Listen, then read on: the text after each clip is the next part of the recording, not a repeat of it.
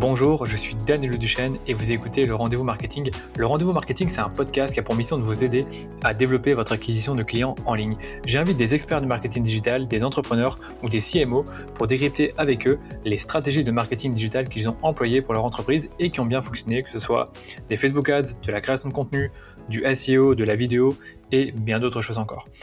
Si c'est la première fois que vous écoutez ce podcast, je vous invite bien évidemment à vous abonner au podcast pour être notifié de la sortie des prochains épisodes. Aujourd'hui, je reçois Alexis Minkela, le créateur du podcast Tribu 1D et l'auteur du livre Freelance, l'aventure dont vous êtes le héros, qui est disponible partout sur Internet et dans toutes les bonnes librairies françaises.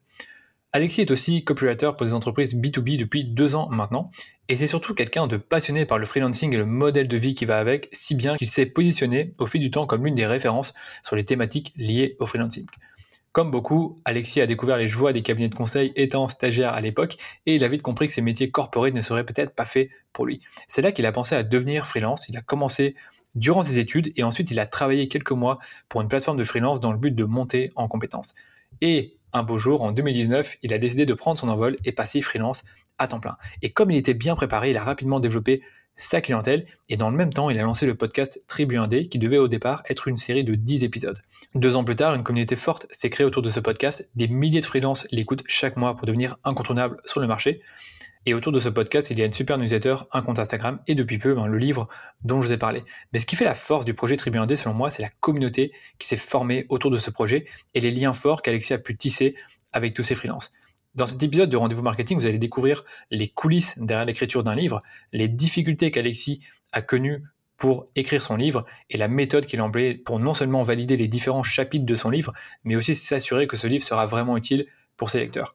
Ensuite, on va rentrer dans le vif du sujet et c'est là que j'ai posé des questions à Alexis sur la création de son écosystème autour de son podcast Tribu 1D. Je vais d'abord demander d'où est venue l'idée du podcast et comment il l'a fait connaître aussi rapidement alors qu'il n'avait pas forcément une audience au départ. Ensuite, on a parlé de la communauté qui s'est créée autour du podcast et comment ça s'est fait. Et je me suis aussi interrogé sur les retombées de son podcast, sur son activité de freelance et comment le podcast lui a permis d'attirer son client idéal. À la fin de l'épisode, j'ai demandé aussi à Alexis s'il a réfléchi à une façon naturelle de monétiser l'audience de son podcast sans que cela soit du déjà vu, donc du type formation en ligne ou coaching. Et je lui ai demandé également quelle est sa vision à long terme sur l'écosystème autour de Tribu 1D. Voilà pour cette introduction. Je vous laisse maintenant écouter ma conversation avec Alexis Michela. Salut Alexis et bienvenue sur le rendez-vous marketing. Comment tu vas? Salut Danilo, écoute, je vais extrêmement bien ce début d'année. Euh, on, va sûrement en parler, mais, euh, mais les trois derniers jours ont été assez, euh, assez fous pour moi. Donc, donc j'ai la patate, j'ai le sourire et je suis ravi de pouvoir échanger avec toi sur, sur ton podcast. Bah écoute, moi aussi, je te propose qu'on en parle juste après ta petite présentation pour ceux qui ne te connaissent pas encore. Ouais, bien sûr. Bah, du coup, je m'appelle Alexis Minkela et je suis le créateur d'un podcast qui s'appelle Tribu 1D. Euh, dont l'objectif est de permettre bah, à n'importe quel freelance indépendant de progresser dans son activité.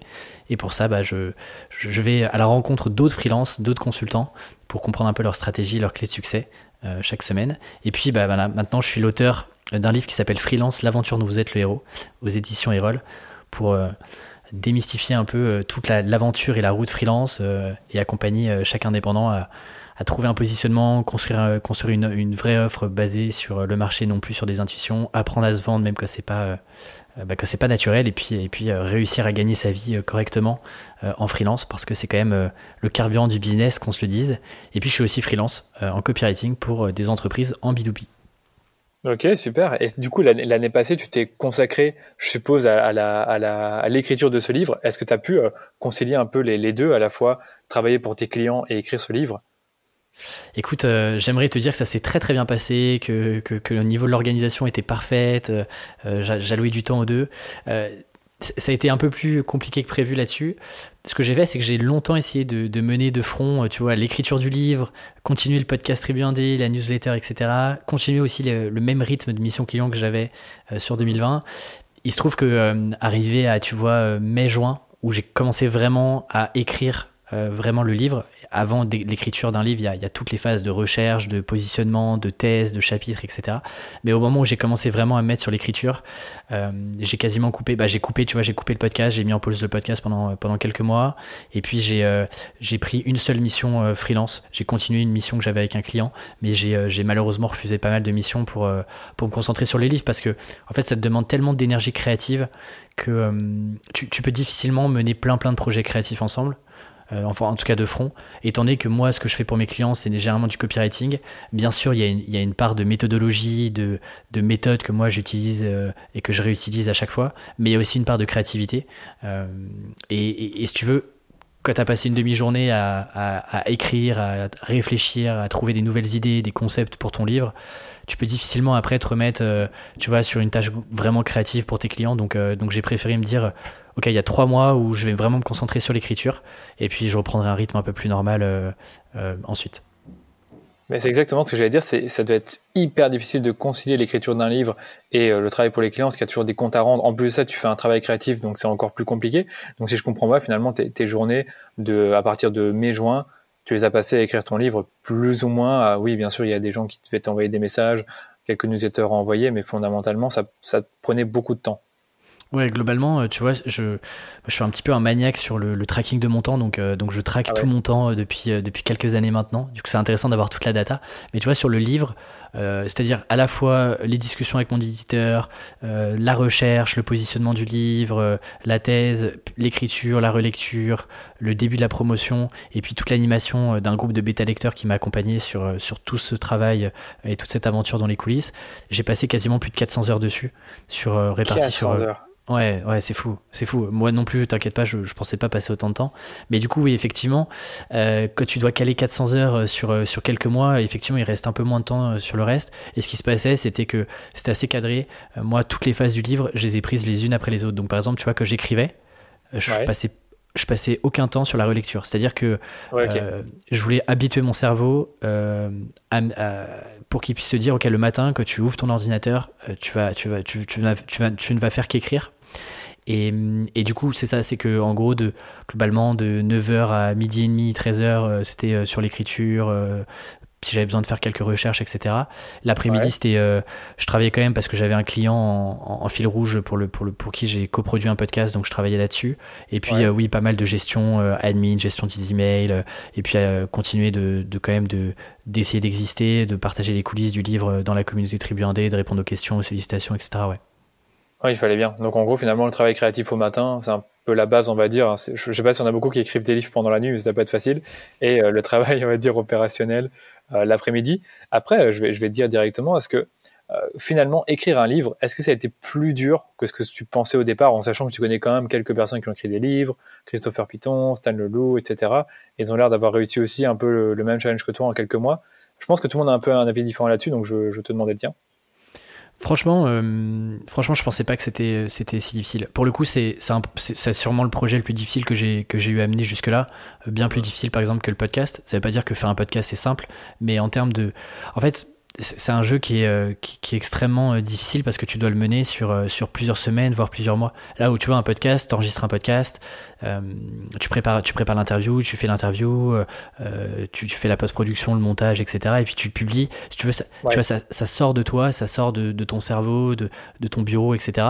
C'est public. Là, sur un livre, en fait, il faut que tu te dises que pendant pendant des heures et des heures, tu vas travailler sur un projet, tu vas pouvoir partager un peu ce qui se passe, où est-ce que tu en es, mais personne ne va vraiment avoir accès à ce contenu-là jusqu'à euh, en fait euh, quasiment un an après. Donc ça, c'est, t'as l'impression, euh, t'as l'impression de ne pas avancer, de te poser des questions, de tu te demandes toujours si en fait est-ce que c'est le bon moment de faire ça, est-ce que c'est vraiment pertinent, est-ce que ça va plaire, etc. Donc en fait t'as beaucoup plus le temps de te, poser de, plein plein de questions, d'hésiter, de, de, tu vois, de, de, faire cogiter. Moi j'appelle ça, ça, certains appellent ça la résistance, moi j'appelle ça le petit singe. T'as toujours un petit singe un peu euh, procrastinateur qui essaie de trouver des excuses pour détourner de l'objectif qui était d'écrire un livre. Donc ouais, c'était beaucoup plus difficile. Et même si effectivement, tu le dis bien, euh, euh, j'avais beaucoup échangé notamment avec, avec Stan Leloup et puis avec d'autres auteurs, en fait la réalité c'est que il y a deux choses. Déjà, euh, tu as quand même assez peu d'auteurs qui partagent au fur et à mesure de leur aventure euh, d'écriture les coulisses, tu vois. Euh, et ça, c'est un truc où, du coup, t'as pas vraiment d'informations. En fait, t'as l'information a posteriori. C'est-à-dire qu'une fois que les auteurs, euh, les auteurs annoncent, OK, je vais écrire un livre, euh, globalement, tu les entends pas trop parler de ce projet-là pendant euh, six mois, un an, un an et demi. Et puis une fois que ça sort, bah là, tu reviens un peu sur, OK, les coulisses, comment ça s'est passé, etc. Mais t'as as assez peu d'informations. Et c'est pas, tu vois, c'est pas la même information. Elle est un peu diluée, t'as pris du recul, etc. Mais t'as assez peu d'informations au moment de l'écriture, au moment du processus Et donc, même si je, comprenais que c'était un vrai projet, c'était un gros projet qui allait prendre du temps, de l'énergie, tant que t'es pas vraiment dedans et que t'es pas assis à ton bureau où euh, il faut que tu construises une idée forte qui va te tenir sur 250 euh, pages, dans lesquelles il faut que tu euh, crées des rebondissements, que tu crées du rythme, que, que, que tu amènes quelque chose de nouveau, qui soit différent et que et surtout des choses, moi dans, dans, mon cas, je voulais avoir un maximum de choses intemporelles pour en faire un, livre un peu référent sur euh, les prochaines années sans avoir besoin de le mettre à jour tout le temps. Euh, Bah ça, tu vois, c'est quand même extrêmement compliqué. Euh, c'est ouais, j'avais pas forcément anticipé ça parce que je trouve qu'on en parle assez peu et il y a assez peu de, tu sais le, le, concept un peu américain de, de building in public. De, de mhm. construire et de partager ça. Je l'ai pas, je l'ai pas trop vu. C'est d'ailleurs pour ça que moi je me suis dit bah je vais essayer de partager un maximum, notamment avec ce groupe de bêta lecteurs. On était une trentaine de, personnes. C'était une sorte de micro-communauté dans la communauté Tribu Indé qui m'ont accompagné et qui, pour le coup, eux, ont vu vraiment euh, toutes les étapes, semaine après semaine, de où, est-ce que j'en étais, euh, les questions que je me posais. On faisait des lives. Euh, ils m'ont aidé sur les relectures, etc. Et, ah ouais, quand même. Ouais, ouais, tu vois. Et tout ça, en fait, ça a été documenté, ça a été enregistré. Peut-être qu'un jour, je, je, sortirai ça publiquement. Mais, euh, mais, mais c'était aussi intéressant, tu vois, de, me dire, bah, demain, si un auteur ou un jeune auteur veut créer un livre, je suis capable de lui partager des contenus, euh, des choses qui s'est passé pour qu'il puisse comprendre aussi toute la, tout le challenge et le, travail qu'il va falloir fournir pour sortir un livre. Parce qu'en fait, tu as beaucoup de livres qui sont abandonnés. Hein. Tu, on, on, le sait pas parce que personne n'en parle, mais, mais je peux te le dire. Euh, parce que j'ai travaillé avec un éditeur, que tu as beaucoup de livres qui sont repoussés, qui, euh, qui en fait sortent au bout de 2-3 ans. Et sortir un livre en un an, ça paraît énorme. Euh, moi, c'est quasiment le temps que ça a pris entre le contrat et puis le, l'apparition. Mais c'est assez, euh, c'est finalement énorme d'un point de vue extérieur.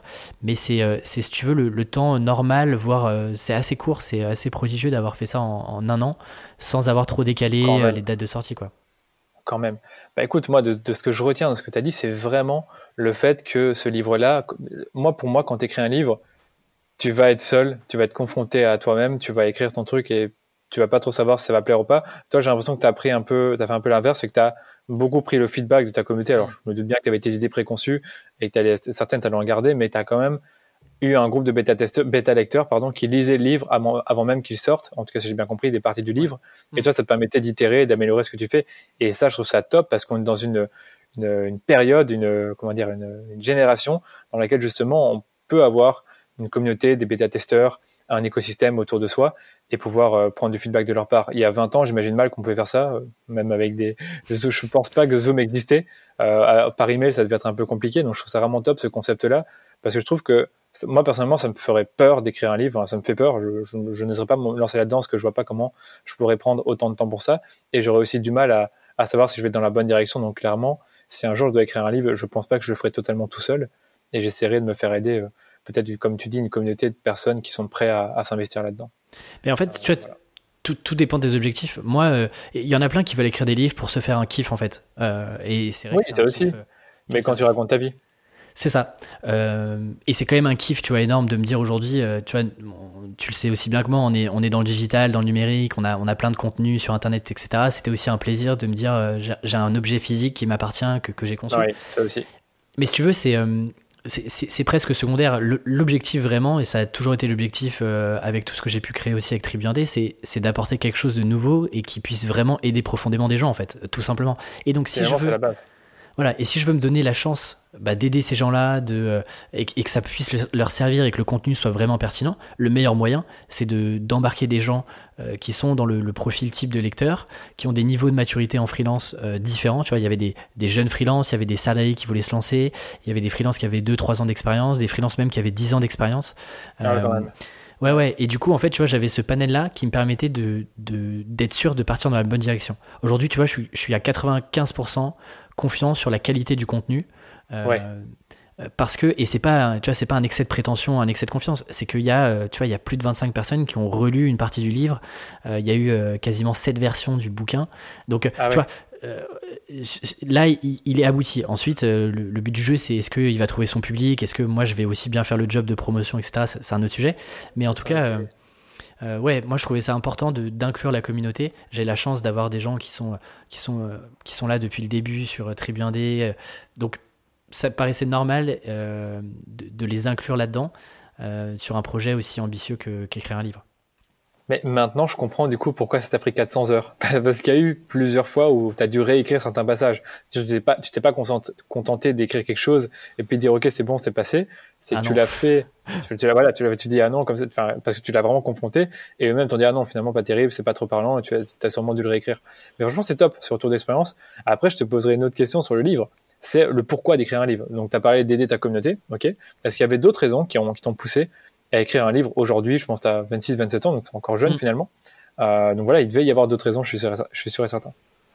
Pour être, pour être honnête avec toi, euh, j'avais pas du tout prévu d'écrire un livre, en tout cas pas aussitôt. Euh, moi, je suis un, moi, je suis un gros lecteur depuis, depuis vraiment tout petit et, et je me souviens encore, tu vois, mes parents, euh, avec mon frère, nous ont jamais. on avait toujours quasiment budget illimité quand il s'agissait d'acheter des livres. parce que voilà, on est dans une famille où on lit beaucoup, on, on adore la lecture et donc donc j'ai toujours été entouré de livres, j'ai toujours lu, etc. Et donc forcément, euh, quand tu lis beaucoup, il y a toujours un moment où tu te dis ah ça serait cool d'écrire un livre mais c'est toujours resté, tu vois, un peu dans un coin de ma tête. Et franchement, très honnêtement, c'était pas du tout dans, le, dans, dans, les plans. Il se trouve que quand une maison d'édition euh, aussi belle qu'Erol vient te voir une première fois, que tu refuses une deuxième fois, que tu hésites une troisième fois, ah, je te dis, euh, euh, ok, eux, ça faisait longtemps qu'ils voulaient, qu'ils cherchaient quelqu'un pour écrire un livre sur le freelancing, etc. Je me dis, là, il y a une opportunité qui se représentera peut-être jamais. qu'un éditeur vienne te voir. Tu vois, généralement, c'est souvent le rapport inverse où, où tu essayes d'aller intéresser des maisons d'édition sur un sujet. Donc il y avait ce premier sujet d'opportunité où je me suis dit, cette fenêtre-là, je l'aurai peut-être pas dans 2-3 ans. Et puis il y a, un autre, il y, avait un autre objectif où dans l'écosystème freelance, tous les créateurs et les créatrices, tu vois, c'est généralement le, c'est à chaque fois un peu le même schéma, c'est-à-dire que tu crées du contenu euh, gratuit, et puis ensuite tu lances de la formation, du coaching, ce genre de choses, euh, et puis potentiellement, parfois, euh, tu as parlé de, Stan tout à l'heure, euh, tu écris un livre après, après quelques années. Et en fait, côté freelance, il y a, y, a, y a, un vrai trou dans la raquette côté euh, littérature. C'est-à-dire qu'il y, a beaucoup de livres sur l'administratif, sur les statuts, gérer son statut d'auto-entrepreneur, etc. Mais en France, et, mais il y a très très peu de livres vraiment de littérature business pour les indépendants.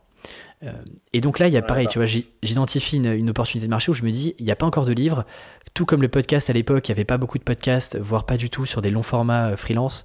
Euh, il y avait une demande sur les bouquins, et ça se confirme avec, avec les premiers résultats du lancement, c'est qu'il y avait une vraie demande, et je me suis dit, ça peut être intéressant de prendre une approche euh, un peu contre-intuitif par rapport à tout ce que d'autres créateurs peuvent faire et de me dire bah ce livre là si je le positionne sur les, prochaines années comme un livre référence c'est sûr que derrière je vais en je vais en je vais en récolter des, bénéfices collatéraux à plus long terme sur euh, d'autres projets. Ça va rajouter aussi la crédibilité à, la fois à ce que moi je peux faire en freelance mais aussi à, tout l'écosystème Tribu et donc c'était un tu vois, c'est pas le meilleur, euh, c'était pas la meilleure stratégie pour gagner de l'argent avec Tribu et puis avec, euh, euh, le contenu que je crée sur, euh, sur Mais en revanche, je pense que c'était j'avais pas besoin, tu vois, on est deux ans après la création du podcast et il n'y a pas vraiment encore de vrai business model, mais je suis pas pressé parce que j'ai l'avantage d'avoir, bah, tout comme toi, tu vois, des clients avec qui, qui ça se passe très bien et, qui, qui, qui, me permettent de vivre très confortablement. Donc en fait, je me suis dit, c'est aussi peut-être le moment où j'ai pas non plus besoin absolument dans les dans les dans, dans l'année à venir de, de, générer des revenus avec Tribu 1D puisque euh, j'ai la partie freelance. Peut-être que ça sera pas le cas dans 2-3 ans où tu vois, je me concentrerai peut-être exclusivement sur Tribu 1D. Mais bref, là, je me suis dit, c'est le moment d'écrire un bouquin. Euh, ça peut me permettre aussi de me différencier par rapport à, à tout ce qui existe en termes de contenu euh, freelance. Et puis l'objectif, c'est d'en faire vraiment une référence pour tous les freelances. Moi, j'aimerais qu'on se dise, d'ici un an, que ce soit un livre qui soit conseillé à tous les freelances qui veulent, qui veulent se lancer ou qui atteignent un palier, qui veulent passer un peu au niveau supérieur, euh, qu'on leur dise bah, va, va, jeter un œil et achète ce bouquin-là parce que parce qu'il est hyper qualitatif. quoi. Franchement, tu avais parfaitement raison de saisir l'opportunité parce que, comme tu dis, tu n'avais pas forcément beaucoup de livres là-dessus. Donc, d'office, il y a un trou dans le marché puisqu'il y a beaucoup de freelances qui recherchent peut-être un livre, un playbook pour euh, devenir freelance et avoir les bonnes pratiques et positionner leur offre trouver des clients. C'est, je pense, un peu le but du, livre, si j'ai bien compris, et aussi trouver sa voie finalement. Euh, je sais pas si je vais dire d'autres par rapport à ça, c'est que oui, on, pourrait croire que le livre, ça pourrait servir pour attirer des clients. Je n'ai pas forcément l'impression qu'il y en a beaucoup qui le font. Je sais que par exemple, euh, euh, Grégoire Gambato de Germinal, il a écrit un livre là-dessus sur le growth hacking, et je pense qu'il expliquait que finalement, ce livre ne lui a pas apporté des clients d'un coup. Par contre, ça a créé une énorme preuve sociale et beaucoup d'autorité auprès de ses clients potentiels qui disaient ah ben tiens Grégoire il a écrit un super livre Euh, il a été même dans les médias, à parler de tout ça. Je peut-être, euh, il a l'air vraiment d'être bon dans ce qu'il fait. On va peut-être contacter Germinal. Donc peut-être même pour toi, pour tes clients, ça pourrait aider de cette façon-là parce que tu as écrit un livre. Et en plus de ça, ça euh, assoit ta, ton, comment dire, ton, euh, ta légitimité en tant que euh, personne qui va aider des freelances à se développer puisque tu as un podcast qui est consacré à ça. On y reviendra. Et en plus ça, tu as un livre qui finalement y est associé. Et j'ai bien compris que le livre, c'est pas juste un résumé des épisodes du podcast. Donc du coup, c'est c'est doublement gagnant. Et euh, on n'a pas forcément parlé, mais pour le personal branding, bon, j'en parle même pas. Je pense que pour développer son personal branding, la meilleure façon euh, de le développer, c'est pas forcément d'être sur LinkedIn ou d'être sur Instagram, c'est justement de d'écrire un livre, de passer dans les médias, de euh, même de monter une société qui fonctionne bien. Si tu regardes bien, les meilleurs personal brands, c'est pas comment il s'appelle encore euh, allez, quelqu'un de connu, j'en sais rien, moi, Ty Lopez, non, c'est des euh, Jeff Bezos, etc., parce qu'ils ont créé une société qui est, qui est, immense, tout comme Tim Ferriss qui a écrit euh, un super livre, Semaine de 4 heures et encore d'autres. Son personal branding, il a été créé grâce à, des, il a été développé grâce à des livres et pas grâce à des articles de blog. Donc du coup, je trouve que même en termes, ouais. Ouais, non, mais c'est exactement ça. C'est, si tu veux, le, on, en fait tout un plat autour du personal branding. La réalité, c'est qu'un bon personal branding, euh, normalement, il s'auto-alimente presque tout seul, dans le sens, je suis pas en train de dire qu'il faut, il faut rien mettre en place, il faut pas créer de contenu, mais en théorie, les succès, euh, les accomplissements, les projets et la réussite euh, de manière professionnelle, normalement, est, juste, c'est un vase communicant avec, avec le personal branding. Et effectivement, le livre, en France, c'est moins le cas aux États-Unis, où en gros, aux États-Unis, c'est l'effet inverse, c'est-à-dire que si tu es entrepreneur et que tu pas écrit un livre euh, avant 40 ans, globalement, il euh, y, a un truc qui va pas. En France, c'est encore vu comme un. Tu vois, c'est quand même encore un produit, euh, tu vois, avec une, forte valeur perçue. tu vois, c'est pas aussi, c'est pas aussi démocratisé côté business que ça peut l'être aux États-Unis. Et donc, effectivement, c'est un énorme marqueur. Il euh, y, a quelques personnes qui m'ont contacté depuis le lancement en me disant euh, Félicitations, tu fais maintenant partie du cercle très fermé euh, des auteurs business en France. Et j'en rigole, mais, mais, mais effectivement, c'est vrai qu'il n'y en a pas tant que ça. Il n'y en a pas tant que ça, effectivement. Bah écoute, c'est parfait qu'on ait pu en parler. Maintenant que j'y pense, donc tu as lancé, donc, à l'heure où on, enregistre ce podcast, on est le 7 janvier, tu as lancé le livre il y a quelques jours. Comment s'est passé les précommandes? Tu es content des résultats? Écoute, c'est, euh, je suis, euh, je suis extrêmement touché, extrêmement. Euh, j'ai énormément de gratitude vraiment pour toutes les personnes qui ont, qui ont précommandé le livre. Ce qui est dingue, c'est que, alors bien sûr, il y a, y a, le podcast, ça, fait, ça fait longtemps que je parle de freelance, etc., que, que je partage des choses complètement gratuites. Mais, mais si tu veux, il y a, j'ai même pas encore, j'ai même pas encore montré des extraits du livre, des schémas qu'il peut y avoir, etc. Et donc juste sur une couverture, euh, un titre et puis euh, et puis un sommaire et une page et, et bien sûr tout le contenu que j'ai pu faire, c'est assez fou de me dire qu'il y a des gens qui euh, bah, qui, qui, sans hésiter ont, précommandé le livre, ce qui fait que, que ouais, le, livre bah, est encore là. le livre s'est classé pendant deux jours quasiment, même trois jours numéro un des ventes sur, dans la catégorie job et carrière sur Amazon. Ok. donc c'est énorme. C'est pas juste les livres, c'est job et carrière. Ouais, ouais, c'est. Et en fait, euh, c'est euh, dans, dans, cette catégorie-là, tu as des livres comme euh, Père riche, Père pauvre, qui sont des, des best-sellers, tu as La semaine de 4 heures. Enfin, tu vois, tu as, les gros livres de business, quoi. Donc, c'est assez fou. ouais, c'est énorme. Et c'est une précommande. Hein. C'est une précommande. Donc, si j'ai bien compris, le gros lancement, il aura lieu dans quelques semaines. Euh, le 10, combien tu m'as dit, le 15 ou le 14, un truc comme ça Le 14, ouais. Ouais, ouais, c'est-à-dire que là, euh, pour l'instant, tu vois, il n'y a, même pas de retour de lecteur, y a, y a, y a, on peut pas feuilleter le livre. Euh, enfin, c'est assez dingue de me dire que effectivement les, les gens, les, les, gens attendaient ce livre-là avec impatience et du coup, ouais, je suis, je suis hyper content. Pour l'instant, ça se passe, ça se passe extrêmement bien. Je passe beaucoup de temps, quasiment la moitié de mes journées, à, à répondre aux messages sur LinkedIn, sur Instagram, par mail, à répondre à des sollicitations, etc. Mais c'est mérité, c'est mérité. Là, tu peux te permettre, tu peux te permettre de, répondre euh, énormément aux gens, à plus forcément être super productif parce que c'est, ça fait six mois, un an que tu es à fond dessus, donc euh, c'est mérité. Bon, d'ailleurs, moi, ça fait, il est, dans mes onglets, hein. je, vais, je dois, le, je dois l'acheter aussi. Euh, Je te ah. disais la dernière fois que même si je suis plus en soi freelance, il y a plein de trucs qui pourraient m'intéresser dedans et qui vont sûrement m'aider. Je sais pas exactement quel point, mais euh, ça m'intéresse quand même de l'avoir, tout comme celui de Christopher Piton où il m'a il m'a aussi interviewé dedans. J'ai lu quelques passages que je trouvais sympas. Donc, euh, moi, ça me fait plaisir de lire en soi, le livre de quelqu'un que je connais, t'imagines bien. Et en plus, ça, tu m'avais pas dit que finalement, tu avais fait. Euh, je ne sais même plus, redemander, c'est hors podcast, mais euh, tu m'avais demandé de de faire un petit extrait, de répondre à une question. Est-ce que ça, ça paraît dans le livre finalement Je me rappelle plus. Alors du coup, ça apparaît pas dans le livre, mais euh, ça va apparaître en. Je t'avais renvoyé un message, euh, mais euh, j'ai prévu de faire un, épisode de podcast. Ah oui, un épisode, pardon, pardon. Donc ouais. D'ailleurs, je sais pas si tu me l'as renvoyé. Ah oui, je te l'ai envoyé. Je te l'ai envoyé. Bon bah tu vois, donc il est, il est, il est dans la liste et normalement j'envoie ça au monteur cette semaine, donc ça part, ça, ça sortira soit la semaine prochaine, soit la semaine d'après, ouais.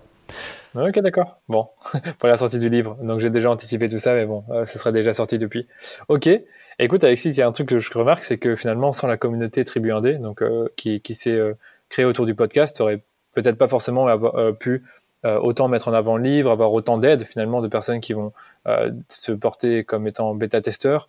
Et je remarque que finalement, le podcast qui a quoi, un an et demi, deux ans, c'est quand même devenu l'un des podcasts références pour les freelances je pense on a deux trois euh, Young, Wild and Freelance, t'en as encore. Euh, allez, je me rappelle même plus des noms, mais je sais que t'en as deux trois et finalement le tien fait partie de ceux qui reviennent le plus souvent parmi les podcasts pour devenir freelance. Il y a beaucoup d'interviews inspirantes.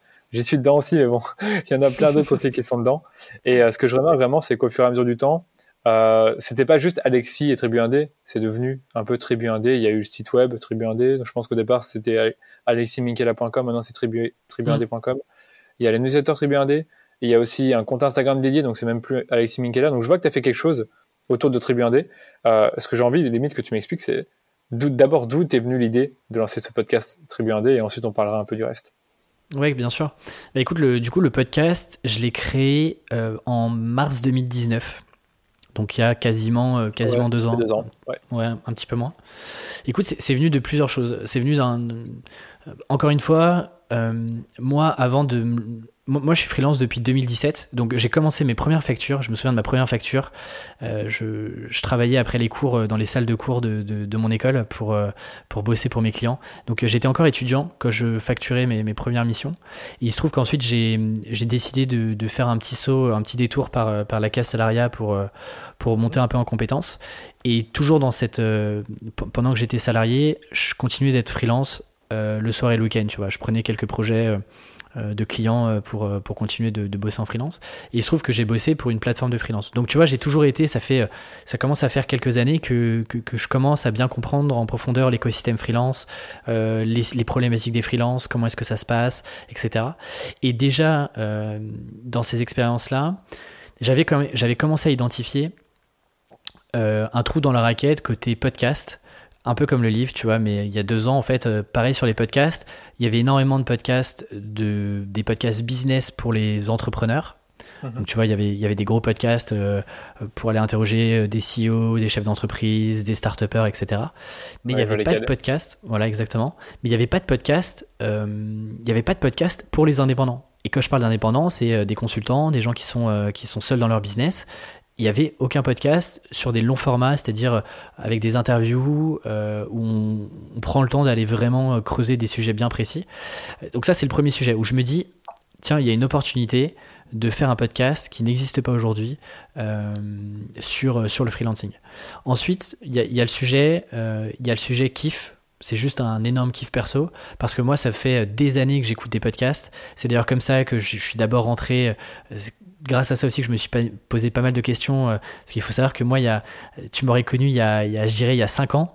Euh, j'étais en costume cravate à la, à la défense. Donc, euh, donc tu vois, là, on, ah en est, ouais, ouais, on en est loin. Je pas ça. Ça m'étonne. Je travaillais, je travaillais en audit et en, et en conseil. Et c'est à ce moment-là que, que je commence à me poser pas mal de questions parce que je me rends compte que je prends pas forcément la, la voie qui me fait vraiment envie. Et à ce moment-là, je consulte pas mal de ressources, mais je consulte aussi beaucoup de podcasts. Et donc, tu vois, de, là on est en 2015-2016, euh, je mets un doigt dans les podcasts et puis depuis euh, j'ai jamais arrêté d'en écouter. Et je trouvais que les créateurs prenaient un plaisir monstrueux à interviewer des gens à rencontrer des personnes. Enfin, tu vois, je sentais, euh, je sentais le plaisir de, d'être là chaque semaine à, publier un épisode. Et, plusieurs fois, je m'étais dit, mais pourquoi, pourquoi moi, enfin, moi aussi, j'aimerais bien faire ça, quoi. Moi aussi, j'aimerais bien aller interroger des gens, discuter avec eux, euh, prendre une heure euh, de, leur temps pour leur poser toutes mes questions, etc. Donc ça, c'est le deuxième enjeu, le, kiff. Et puis le troisième, c'était que, en, du coup, en décembre 2018, je, je quitte mon job et puis je me lance à temps plein cette fois-ci en freelance donc avec un, petit bagage avec plusieurs clients, mais si tu veux, je me lance vraiment à temps plein et je me rends compte que entre être freelance à côté de son job sans vraiment trop de pression, parce que quoi qu'il arrive, tu as quand même ton salaire de salarié qui, tombe à la fin du mois, euh, et en faire ton activité principale et donc tes revenus principaux, tu Enfin, tu te rends compte que c'est un autre jeu, il y a, y a beaucoup plus d'enjeux, il y a beaucoup plus de, de, sujets à maîtriser. Et je me rendais compte que pareil, tu vois, il me manquait, euh, il manquait des retours d'expérience de personnes qui étaient beaucoup plus expérimentées que moi. Euh, et c'est pour ça que je me suis dit, je vais lancer un podcast, je vais aller rencontrer des personnes qui sont plus expérimentées, qui ont aussi un peu moins de temps, et donc le podcast est la bonne excuse pour leur prendre une heure. Et par contre, je leur posais toutes mes questions, et des questions qui étaient extrêmement précises. Et d'ailleurs, le podcast, euh, tu l'as vu puisque tu es, effectivement passé en tant qu'invité, euh, j'évite de trop mettre de couches de storytelling, c'est moi ce qui m'intéresse. Euh, ce qui m'intéresse vraiment, c'est d'aller chercher, tu vois, des méthodes, qu'est-ce qu'ils ont testé, pourquoi ils l'ont fait de cette manière-là, etc. De comprendre un peu leur démarche pour essayer de la répliquer et pour inspirer aussi d'autres freelances à, à, tester des choses. Et, et ça, tu vois, c'est moi, en fait, ça a été presque ma ma, masterclass, mon MBA freelance euh, en, accéléré parce que chaque semaine, je posais des questions à des freelances. Euh, et la semaine d'après, en fait, je testais, euh, par exemple, je, sais pas, je posais des questions sur comment est-ce que, qu'est-ce qui se passe à la fin d'une mission. Et ben en fait, quand je posais ces questions-là, moi, la semaine d'après, je savais que ah bah, avec tel client, j'allais terminer la mission. Et donc, je pouvais tester des choses directement en fait. donc tu vois, c'est aussi un podcast que j'ai fait d'abord pour moi parce que j'avais besoin d'apprendre rapidement. Et puis je me suis dit plutôt que de le garder pour moi, autant, faire quelque chose de public si ça peut aider d'autres personnes. Moi, je suis, plutôt dans cette euh, stratégie de ne pas forcément garder l'information pour moi. Je pense qu'il y a de la place pour tout le monde. Donc, c'est pour ça que j'ai partagé ça euh, sur un podcast. Donc, vraiment trois choses. Opportunité marché où je me dis, il y a un trou. Euh, notion de plaisir, de kiff parce que j'écoutais des podcasts et que, je voulais aussi à mon tour créer un podcast et puis apprentissage assez égoïste de me dire bah il faut que je monte en compétences et plutôt que de garder ça pour moi je partage ça à un plus grand nombre mais, mais c'est vrai, quand tu fais des interviews comme celle que tu fais dans Tribu 1D pour justement aider les freelances, j'ai bien compris, à trouver des clients, à se rémunérer, euh, à avoir de la visibilité, à positionner leurs offres, tu es obligé en fait d'être égoïste et de vouloir justement euh, apprendre de tes invités, sinon tu poseras pas forcément des bonnes questions. Moi, je me rappelle de ce que, de l'épisode qu'on avait tourné enregistré ensemble, c'est que tu t'intéresses beaucoup à la personne avant, tu vas parler enfin tu vas faire beaucoup de recherches sur elle, tu vas lui poser beaucoup de questions en amont avant de toi préparer l'épisode, ce qui fait que tu as des questions vraiment de qualité qui sont pertinentes par rapport à, à l'invité. Et, euh, et, ça, c'était top. Je sais plus ce qu'il y a d'autre encore sur le, sur euh, le podcast. Oui, c'est que tu parlais du fait qu'il y avait un trou dans le marché. Mais en soi, quand tu regardes bien, il y avait déjà des blogs pour apprendre à devenir freelance. Euh, par exemple, le bon exemple, c'est Julia Couder, hmm. mais c'était pas un podcast. Donc, du coup, c'est ça qu'il y a des personnes qui oublient, c'est que c'est pas parce qu'il y a déjà une chaîne YouTube ou deux ou deux, trois blogs sur un sujet spécifique qu'on peut pas forcément euh, se lancer, parce que toi, tu t'es lancé avec un autre format. Et donc, du coup, si j'ai bien compris, c'était que un format interview au départ. Est-ce que c'est toujours le cas? Oui, effectivement, au début, c'était euh, mon seul objectif. Tu as, mentionné la newsletter, Instagram, le livre, etc. Ce qui, de l'extérieur, tu vois, si, des auditeurs me découvrent aujourd'hui, tu as l'impression qu'en fait, euh, je suis sur tous les fronts. La réalité, c'est que quand j'ai commencé le podcast, les premiers mois, je me suis focalisé sur une seule chose, c'était sortir un podcast toutes les semaines. Il y avait une newsletter, mais c'était une newsletter en fait où je disais juste coucou, il y a un nouvel épisode qui est sorti. Il n'y avait pas d'Instagram, il y avait un peu de LinkedIn, mais, euh, mais c'était juste de la promotion pure de l'épisode. Enfin, il y, avait vraiment, euh, je m'étais vraiment attaché à me dire je sors quoi qu'il arrive un épisode toutes les semaines et je veux que cet épisode-là, soit le plus qualitatif possible et donc je vais y passer du temps. Euh, et donc c'était vraiment de l'interview au démarrage. Là, depuis, quelques, depuis quelques mois, je teste des épisodes thématiques, c'est-à-dire que euh, je réinvite généralement euh, des anciens invités du podcast et on va traiter une problématique de fond. Donc, par exemple, on a traité euh, la charge mentale et le burn-out côté en freelance, les modèles de récurrence clients, comment est-ce que tu, tu, vas chercher de la récurrence chez tes clients.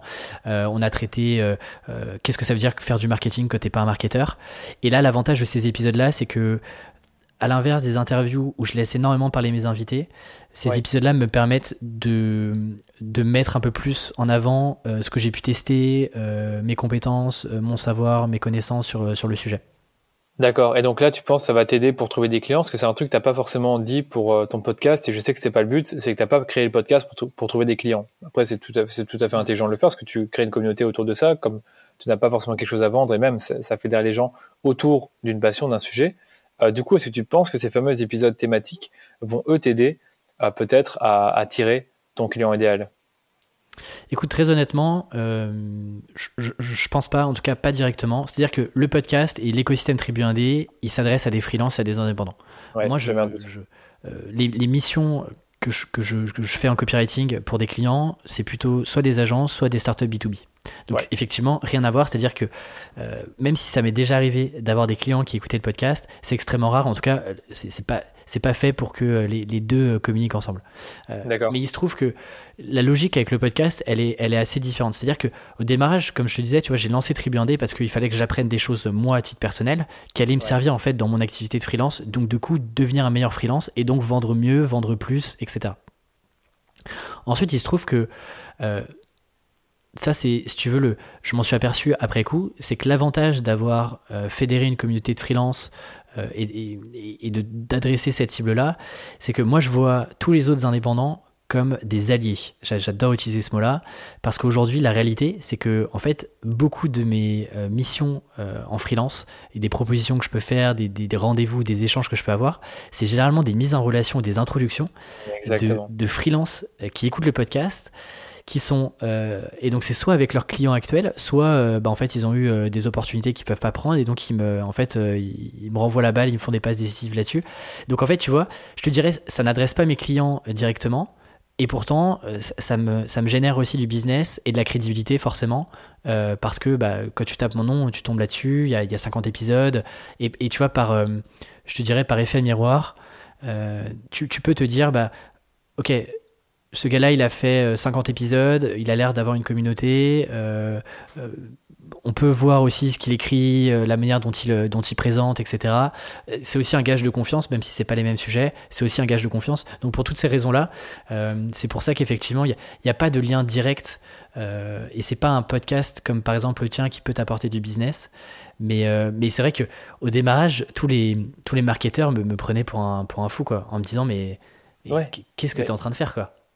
C'est ça, et ça paraît bête, mais en fait, ce que tu racontes là, c'est super pertinent, parce qu'en effet, la plupart des gens qui sont sur ton podcast peuvent te mettre en relation avec des clients potentiels. D'ailleurs, moi, je me rappelle que je l'avais fait avec un de mes clients. Oui. J'ai pensé à toi pour une mission de, de copywriting. Bon, tu m'as dit, Danilo, je suis trop occupé, c'est pas possible d'écrire un livre, mais tu fais partie des premières personnes à auxquelles j'ai pensé qui m'est venu en tête. Donc d'office, c'est hyper utile. Bon, moi, je peux déjà le parler pour mon expérience. Parmi les personnes qui ont été sur le podcast, il y a un client qui est venu, donc ça, c'est déjà super pour moi. Et il y a aussi ben, une, une autre qui n'était pas encore cliente à l'époque et qui est devenue cliente. Et en plus de ça, il y a deux, trois personnes qui sont venues et qui m'ont aussi, naturellement, ils ont pensé à moi pour des mises en relation, euh, pour des projets Facebook Ads. Donc c'est vrai qu'en effet, bon, j'avoue que moi, le podcast, à terme, j'aimerais bien l'utiliser pour mettre en avant euh, les services de l'agence et le, euh, mmh. les formations, mais c'est pas pour tout de suite. Là, pour l'instant, je, je crée l'audience par rapport au podcast. Je suis super content de le faire, mais j'ai une idée derrière la tête.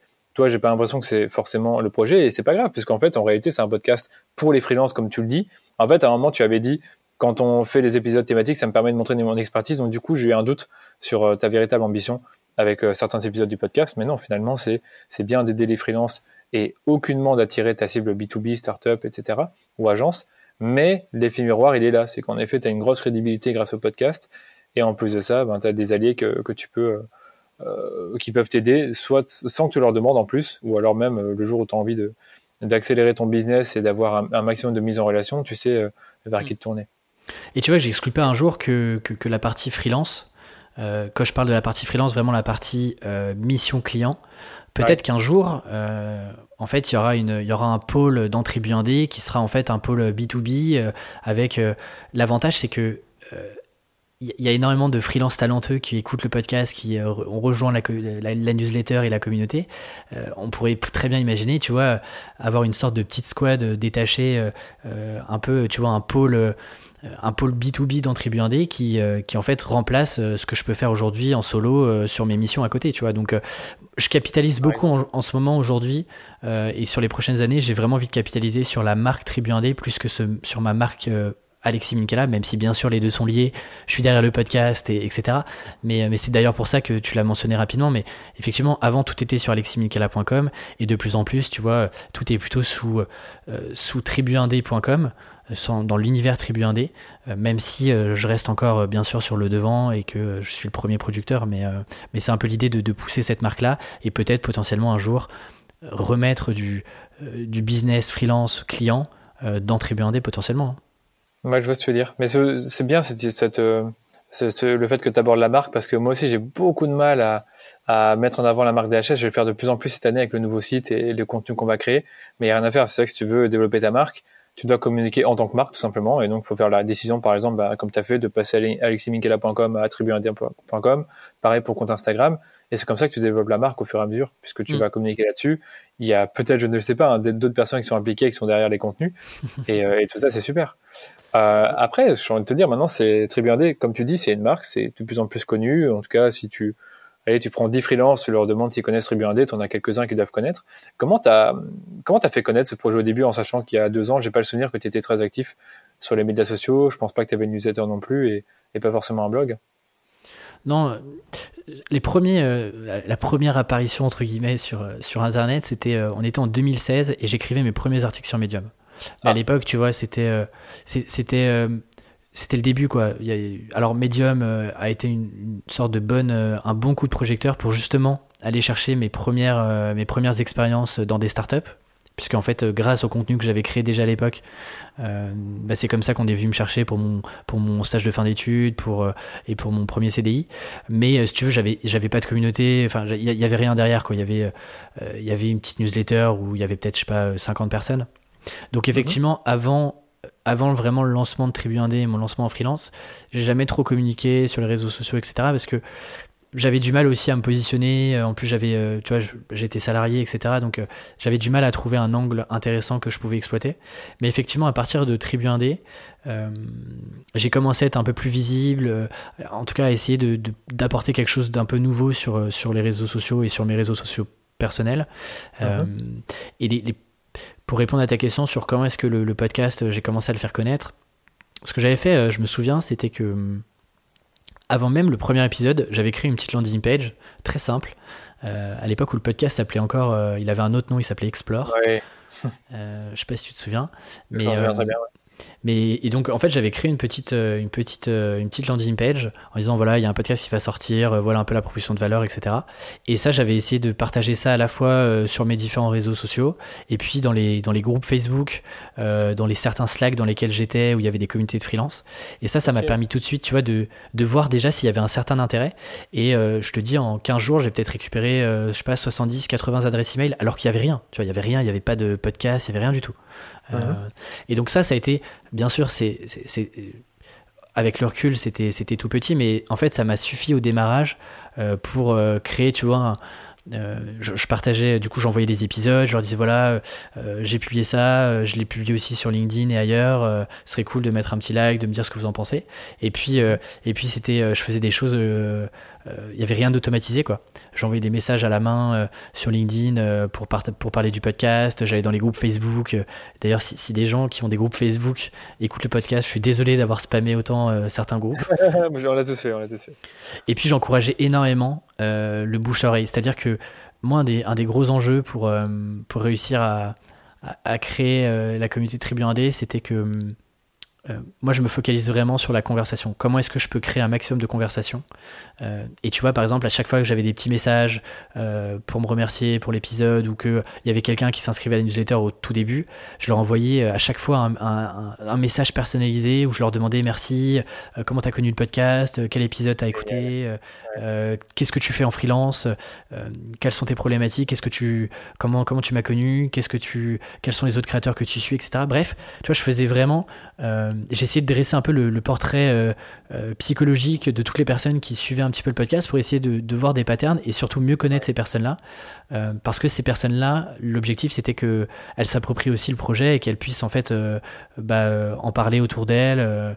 Et, ça c'est extrêmement important. Au démarrage, tu vois, pour faire décoller un projet, il y a plein de, techniques, de hacks qu'on peut utiliser, mais il y a un sujet qu'on peut qu'on pourra jamais déléguer, c'est comment est-ce que tu crées l'engagement et de la conversation avec déjà des personnes qui t'ont fait confiance alors que euh, tu as un, deux, trois épisodes, que c'est un peu bancal, que le son est pas tip top, etc.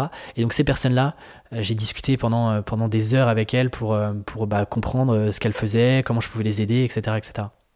Bah, c'est trop bien dit. C'est trop bien dit. C'est vrai que moi aussi, au début, avec le podcast, j'ai pris beaucoup de temps aussi à discuter avec les gens qui l'ont écouté, à poser des questions. Quand je dis beaucoup de temps, j'exagère peut-être un peu, mais j'ai vraiment pris le temps d'écouter les gens. J'ai encore un peu de mal à comprendre exactement qui écoute mon podcast, mais à force de regarder les stats, je le vois. Mais c'est vrai que c'est ce que j'ai remarqué dans, dans cette AF au début. Je me rappelle un peu de cette fameuse landing page, des petites communications LinkedIn qui paraît, enfin, qui étaient ultra authentiques. Et c'est vrai que, bah, c'est une bonne chose. C'est vrai qu'une fois que tu as tes premiers tes premières écoutes, tes premiers épisodes, ça commence tout doucement à se développer, tu commences à avoir plus de gens dans ta newsletter et c'est comme ça que tu peux lancer un, peu, un projet.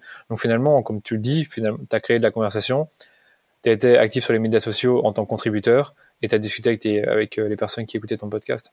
Donc c'est top. Et puis, je me, et... puis je me suis aussi, euh, je me suis aussi posé euh, pas mal de questions sur c'est quoi le positionnement que je pouvais avoir et comment c'est quoi quelle était l'approche la plus la plus authentique la plus différenciante que je pouvais avoir sur le podcast? Euh, tu vois c'est quel statu quo concrètement je pouvais je pouvais un peu combattre?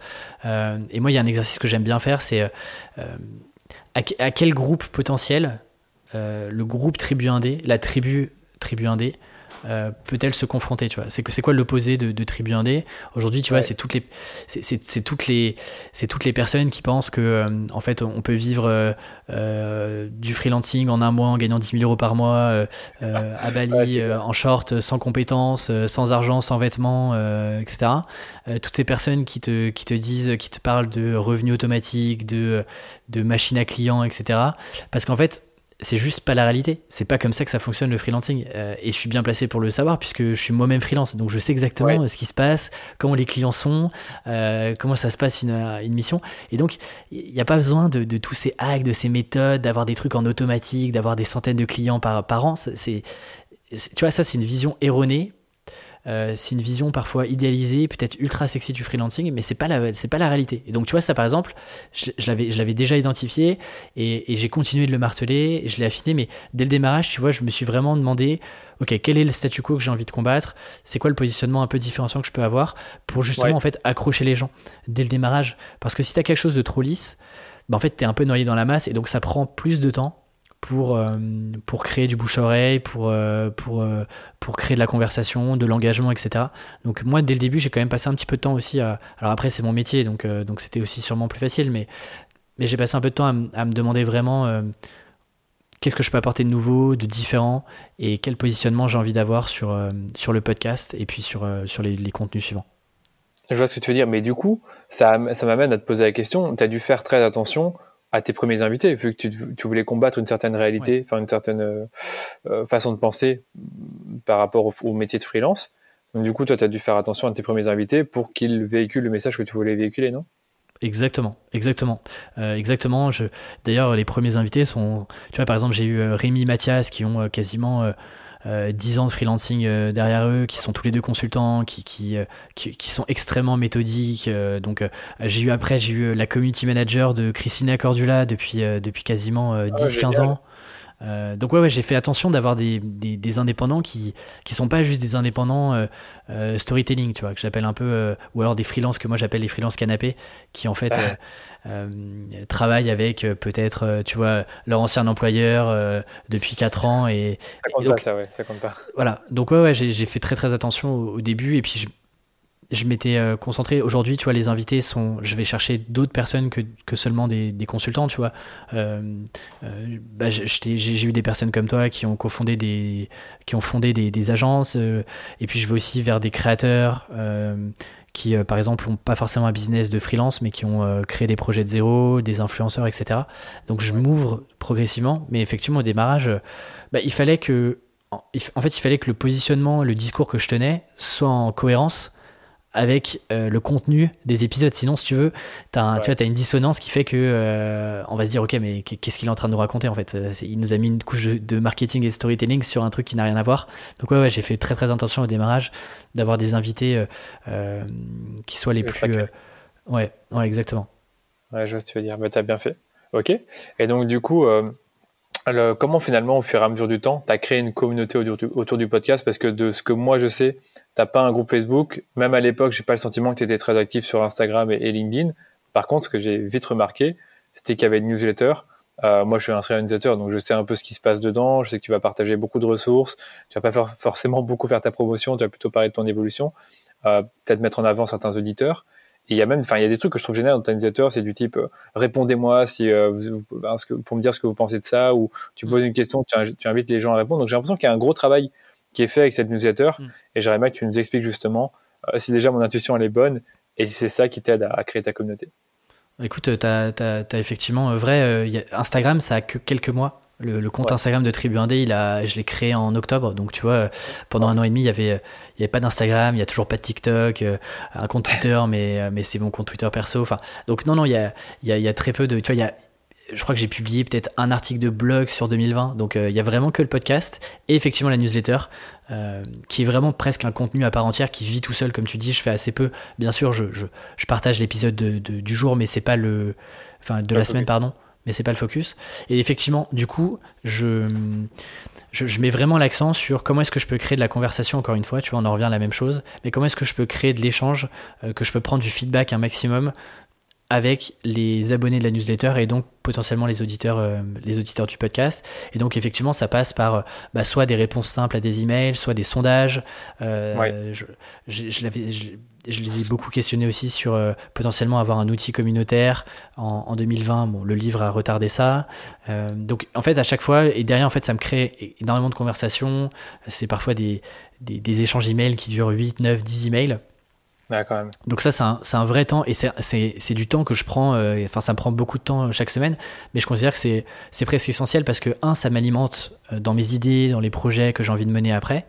deux, c'est aussi une manière pour moi de les remercier euh, bah, à ma façon pour, euh, bah, pour tout le suivi, l'engagement qu'ils peuvent avoir sur, euh, sur les différents contenus que, que, je produis. Et puis trois, ça me permet aussi de, mieux les connaître, quoi.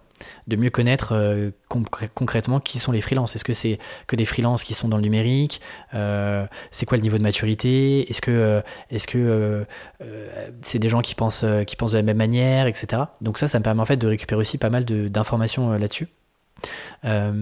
et là aujourd'hui, tu vois, je pense qu'il manque un dernier, un, dernier, euh, un dernier pan à tout ça, même si, euh, par exemple, on a testé pas mal de choses avec euh, Rémi Rivas, qui était un des premiers invités du podcast. On a créé, tu vois, un mini-cours sur le freelancing qui s'appelle le mode d'emploi. Et derrière, on a une communauté WhatsApp où il y a à peu près 250 personnes sur une conversation. Et oh c'est un peu la... Mais écoute, c'est très très bien géré. Et tu vois, nous, on a presque plus besoin de... Moi, moi je suis quasiment je suis quasiment, je suis très très peu, euh, sauf quand on me sollicite ou autre, mais je suis très peu actif dans, cette communauté-là et c'est volontaire parce que euh, euh, l'objectif c'était que bah, cette micro-communauté-là, qui est micro, enfin 250 personnes quand même, qui, puisse se réapproprier l'outil et qui puisse en fait échanger aussi entre eux. Tu vois, sur une communauté, tu as, as l'information du. Alors, Seth Godin, il appelle ça un leader, mais du créateur jusqu'aux personnes qui suivent et la communauté, puis de la communauté aux créateurs qui renvoient de l'information. Mais je trouve qu'il y a un dernier pan qui est comment est-ce que tu fais pour que la communauté partage entre elles, communique entre elles, euh, s'entraide, etc. Et donc j'ai testé ça avec, euh, avec le mode d'emploi. J'ai envie de le tester. Euh, je l'ai testé forcément avec le groupe de bêta lecteurs sur le livre en 2020. avec une trentaine de personnes. Et donc ça m'a donné pas mal d'idées sur 2021. C'est le dernier pan que j'ai envie de rajouter sur, sur, sur cette année-là, de trouver un lieu un peu privilégié d'échange euh, dans lequel euh, bah, une micro-communauté, encore une fois, je pense que pour que ça soit gérable et qu'il et y ait vraiment de la valeur, euh, il peut pas y avoir des milliers de personnes dessus, mais qu'il euh, y ait une micro-communauté, comment est-ce que je peux trouver euh, un lieu où les gens puissent partager en toute transparence ce qui se passe dans leur, dans leur business, les questions qu'ils peuvent se poser, partager des méthodes, etc., sans que tu vois qu'il y ait sujet de concurrence ou manque de confiance de partager tel et tel type d'informations. Donc il manque encore un peu ce, ce, ce, ce biais-là parce que tu vois, la newsletter, c'est quand même de l'individuel, c'est-à-dire que... Oui c'est ça que je veux dire, oui.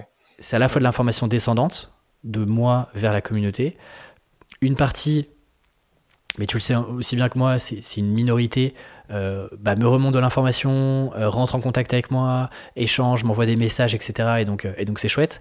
mais j'aimerais que aller encore plus loin, et parce que ça marche très bien sur, sur, sur le projet du mode d'emploi qu'on a, qu'on a créé, ce mini-cours, bah, j'ai envie que les freelances et les indépendants puissent aussi, de la communauté, puissent aussi échanger entre eux, euh, s'échanger des tips, euh, des recommandations de contenu, euh, puissent potentiellement collaborer ensemble, parce que, je pense que c'est, tu c'est le meilleur moyen, je trouve, de, progresser de manière collective. et c'est pour ça que je trouve que le nom Tribu Indé, je, je suis très content d'avoir trouvé ce nom-là parce que parce que c'est ça que j'ai envie de véhiculer, quoi. tu vois, je, je suis pas je suis pas le gourou qui sait tout et qui va délivrer toute l'information et qui connaît tout surtout sur le freelancing j'ai plus une posture de je suis dans le même bateau que vous. Euh, j'ai peut-être accès à d'autres informations que vous n'avez pas et donc je vous les partage, mais euh, je suis sûr que d'autres indépendants ont plein plein d'informations à partager. Euh, moi, j'ai pas vocation à être, à être le monsieur freelance en France en vrai, ça, ça m'intéresse pas tant que ça, tu vois. Mais ça se ressent énormément. On n'a pas l'impression justement que tu te positionnes comme un gourou, mais plutôt comme quelqu'un qui fait partie de la communauté, qui a les mêmes challenges et qui, qui lui-même s'intéresse beaucoup à ça, qui va même écrire un livre là-dessus. Donc c'est top. En fait, je me suis un peu mal exprimé quand j'ai parlé de communauté autour du, podcast. Enfin, j'ai quand même l'impression qu'il y a un écosystème. Il n'y a rien à faire. Je ne sais pas comment l'exprimer. Euh, mais c'est vrai que la newsletter, elle doit bien t'aider puisque tu as beaucoup de gens qui finalement vont te contacter suite à tes newsletters. En plus de ça, tu as cette démarche business de t'intéresser aussi à eux en sachant que ça va t'aider pour tes prochains épisodes ou pour euh, peut-être des offres. Je ne sais pas si tu en as déjà parlé de tout ça, si tu as déjà réfléchi. Après, c'est vrai que dans l'idéal, si tu as de plus en plus de gens qui te contactent et que tu as souvent peut-être des questions qui reviennent ou euh, que tu sais que des freelances pourraient s'entraider euh, entre eux, clairement, ce serait bien d'avoir un endroit, un lieu, comme tu dis, où tu peux euh, les amener, les aider à se réunir. Je sais pas si tu as déjà une idée de cet endroit? Ouais, moi je fonctionne, il y, a, une théorie, on en avait déjà un petit peu parlé ensemble, mais moi je crois beaucoup à cette idée de capital social. Alors qu'est-ce que ça veut dire? En gros, c'est, l'addition d'une communauté ultra engagée et de ressources intemporelles et d'écosystèmes intemporels. Ça veut dire quoi? Ça veut dire que par exemple, tu vois, sur Tribu 1D, t'imagines un grand cercle avec l'audience de Tribu 1D, donc des indépendants, alors je simplifie, je pourrais aller dans le détail, mais globalement c'est des indépendants. Et, en fait, tu, tu, imagines des cercles qui vont euh, potentiellement euh, faire un overlap, qui vont se remettre sur cette audience-là. Donc, tu vois, il va y avoir, par exemple, sur l'audience globale de Tribu 1D, tu as peut-être 60% des gens qui vont écouter le podcast, tu en as peut-être 45 euh, qui vont consommer la newsletter, aller cliquer sur les liens, s'échanger des pépites, etc.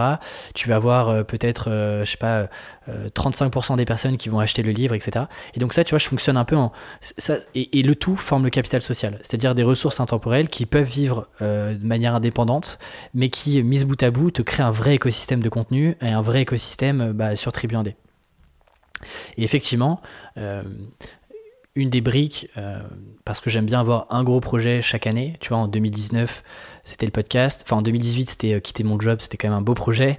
En 2019, c'était le podcast. En 2020, le bouquin.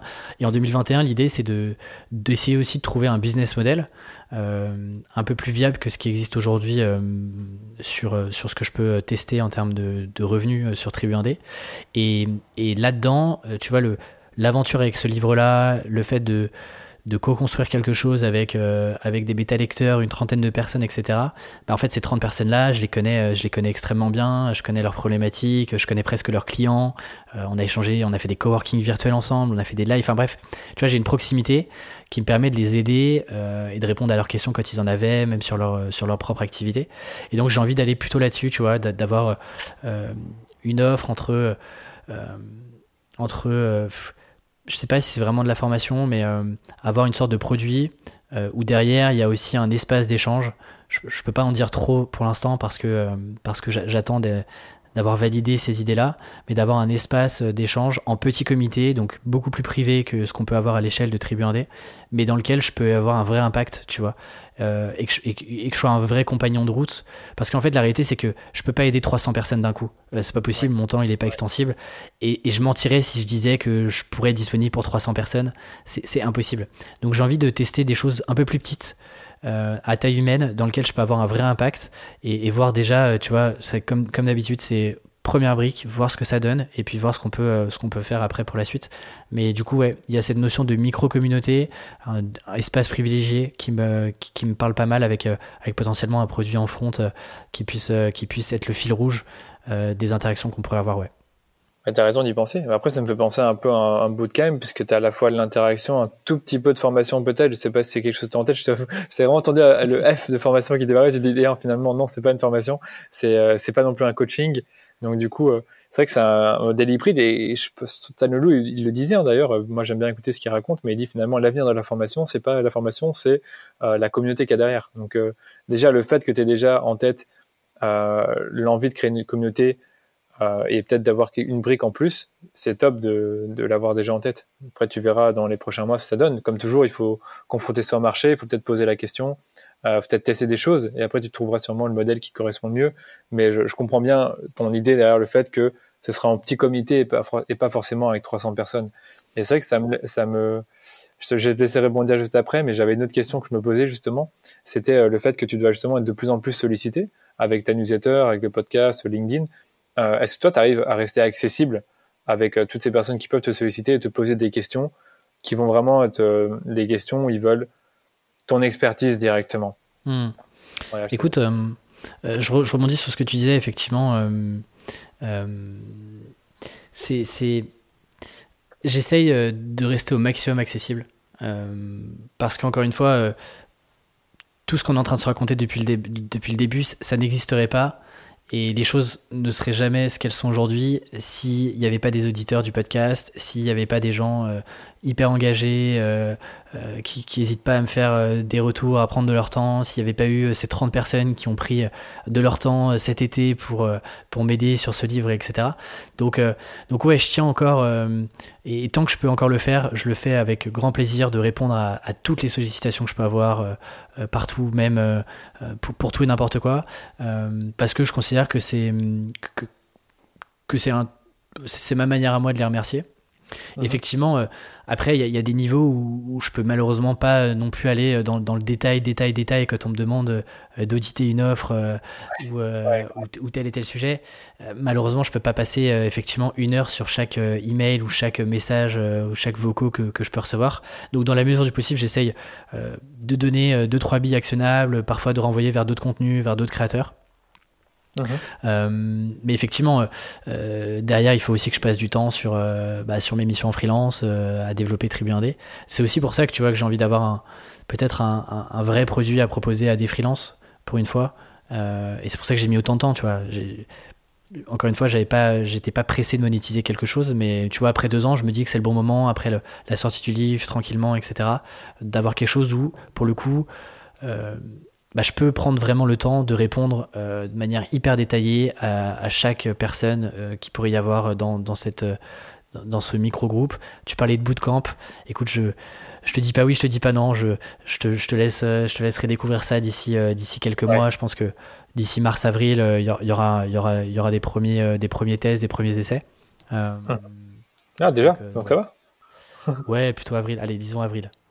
Ok. Aujourd'hui, finalement, tu as l'écosystème Tribu 1D qui est bien présent, tu passes beaucoup de temps à répondre aux gens, tu crées du contenu. Oui, c'est ça que je veux dire, c'est que la création de contenu, quand tu, quand tu as une audience grâce à ton contenu, tu pourras toujours trouver des moyens en fait de monétiser. J'aime pas, je déteste ce mot-là, monétiser, mais tu auras toujours des moyens de trouver une façon d'aider ta communauté avec quelque chose de payant, que ce soit du coaching, un bootcamp, une formation euh, ou un modèle hybride ou même une prestation de service, tu ne sais jamais savoir à l'avance. Et ça qu'il faut bien comprendre hein, pour ceux qui écoutent, c'est que avoir une audience, c'est la meilleure chose que vous pouvez avoir. Après, vous trouverez toujours un moyen euh, de, de, faire du profit ou de faire euh, de, de, créer de la valeur avec un produit ou un service. Donc voilà. Et la deuxième question qui me venait en tête justement dans, dans, ce que tu racontais, c'est que ben, le Tribu 1D, ça a l'air de prendre du temps. Créer, le, créer le contenu du podcast, je sais que ça prend du temps. Euh, interviewer des gens aussi. Euh, ensuite faire l'analysateur aussi. Et du coup, comment toi, tu organises ton temps entre ce projet très bien cet écosystème, mhm. et ton, euh, les missions, les missions clients, les missions B2B Écoute, euh, pour être honnête avec toi, l'organisation est, très cadrée, elle est très rythmée. Euh, certains y voient un maximum de contraintes. Moi, j'y vois un maximum de liberté, justement, de la liberté de, de pouvoir mener ces projets euh, sans stress. Mais, mais c'est très, très cadré. Globalement, je passe. Alors, avec le livre et la promotion, euh, globalement, je passe quasiment 80% de mon temps sur, sur Tribu 1D aujourd'hui. Mais en temps normal, c'était, tu vois, sur 2019-2020, c'était plutôt 50%.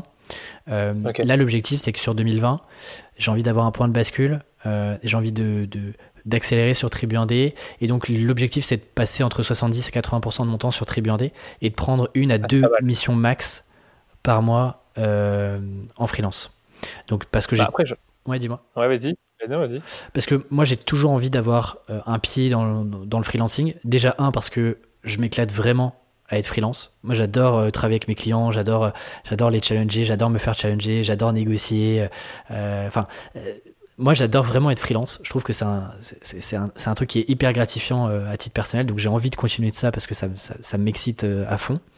Euh, et puis, et puis, je trouve ça chouette parce que c'est, tu vois, c'est deux vases communicants. Ce que j'apprends en freelance sur mes missions, etc., bah, c'est des choses que je peux repartager ensuite via Tribu 1D. Et donc, j'ai pas envie d'être trop détaché de cet écosystème freelance de manière opérationnelle. Donc, donc, tu vois, ouais, je vais passer globalement 80% de mon temps sur, sur Tribu 1D. Euh, et ce que je faisais avant et ce que je continuerai de faire, c'est que ce sera par journée, tu vois. Euh, il y aura X jours qui seront dédiés à, à Tribu 1D et X jours euh, qui seront dédiés à, des missions clients. et, puis, et puis là, aujourd'hui, je commence à être moins seul sur le, sur, sur le projet. Tu vois, j'ai Victoria, Victoria Debar qui qui qui, qui, commence à m'aider depuis depuis quelques semaines voire quelques mois maintenant euh, sur le podcast. Et l'idée, c'est que dès que je peux, euh, bah, euh, inclure un maximum de personnes de la tribu pour m'aider aussi sur Tribu 1D. c'est tout l'objectif aussi, tu vois. Que ça soit encore une fois un projet collectif. Et on en revient à ce que je te disais sur la marque Tribu 1D. c'est aussi une des raisons pour lesquelles j'ai voulu sortir un maximum Alexis Minkela de Tribu 1D. Parce que j'ai envie que demain, les personnes qui rejoignent Tribu 1D, qui m'accompagnent en freelance ou autre, puissent aussi se rapproprier à leur manière le projet et que ce soit pas euh, le projet d'Alexis Michela, mais que ce soit le projet Tribu 1D dans lequel euh, X, Y, est en train de travailler, euh, passe du temps à telle et telle idée, tu vois. C'est ça, mais je dirais qu'en fait, c'est ça le plus gros problème du personal branding. C'est que, par définition, c'est personnel. Donc, du coup, si tu commences à impliquer des gens, ils seront jamais autant motivés que si tu as un nom de marque et que tu as un vrai projet derrière et que tu as une vraie mission derrière la marque. Parce que la mission du personal branding, ben, c'est juste d'être plus connu, d'avoir euh, plus de clients, plus de je sais pas quoi, plus de notoriété. Alors que quand tu as un projet qui touche tout le monde, ben, l'idée c'est d'avoir une mission bien précise. Bon, toi, je t'ai bien compris, c'est aider les clients, les freelances à devenir des meilleurs freelances, on se comprend, qui trouvent plus de clients, qui ont une meilleure offre, etc., etc. En fait, le truc que je voulais rebondir tout à l'heure, c'est ben, même si en soi tu passes plus de temps sur Tribu 1D, donc 70-80% euh, de ton temps, ce que tu peux faire aussi, c'est déléguer en fait une partie de ton travail client, c'est-à-dire continuer à faire les négociations, continuer à, mener les opérations sans forcément faire, ben, tu le sais, tu connais déjà ce que je vais dire, mais faire l'opérationnel, écrire, euh, euh, faire le SEO, je ne sais pas exactement ce que, ce que vous faites pour vos clients. Et euh, voilà, c'est juste ça que je suggérais, que, je, que tu avais déjà pensé, euh, et si ça fait partie de tes, projets. Oui, effectivement, ça fait, ça fait, partie, euh, ça fait partie des sujets, euh, ou en tout cas de, de moins prendre, de, de parfois, et ça m'est arrivé sur 2020 et ça, ça m'arrivera de plus en plus sur 2021, mais parfois d'intégrer et d'embarquer d'autres freelances avec moi potentiellement des freelances aussi qui sont plus juniors, sur lesquels je peux transmettre aussi de l'information et de, de plus prendre parfois des grosses missions tout seul. Alors bien sûr, euh, bah, c'est moins de moins d'argent pour moi, mais euh, mais c'est aussi l'occasion de mettre en place et de me forcer à mettre en place des process, de documenter et de travailler aussi avec d'autres freelances. Moi, il n'y a rien de plus euh, plus cool que de bosser avec d'autres freelances, de se challenger mutuellement et, d'apporter une solution complète à un client. Donc ouais ouais, c'est dans les objectifs, dans les objectifs. Et pour revenir sur sur Tribu 1D, euh, par rapport à ce qu'on se disait sur, euh, sur les formations, etc.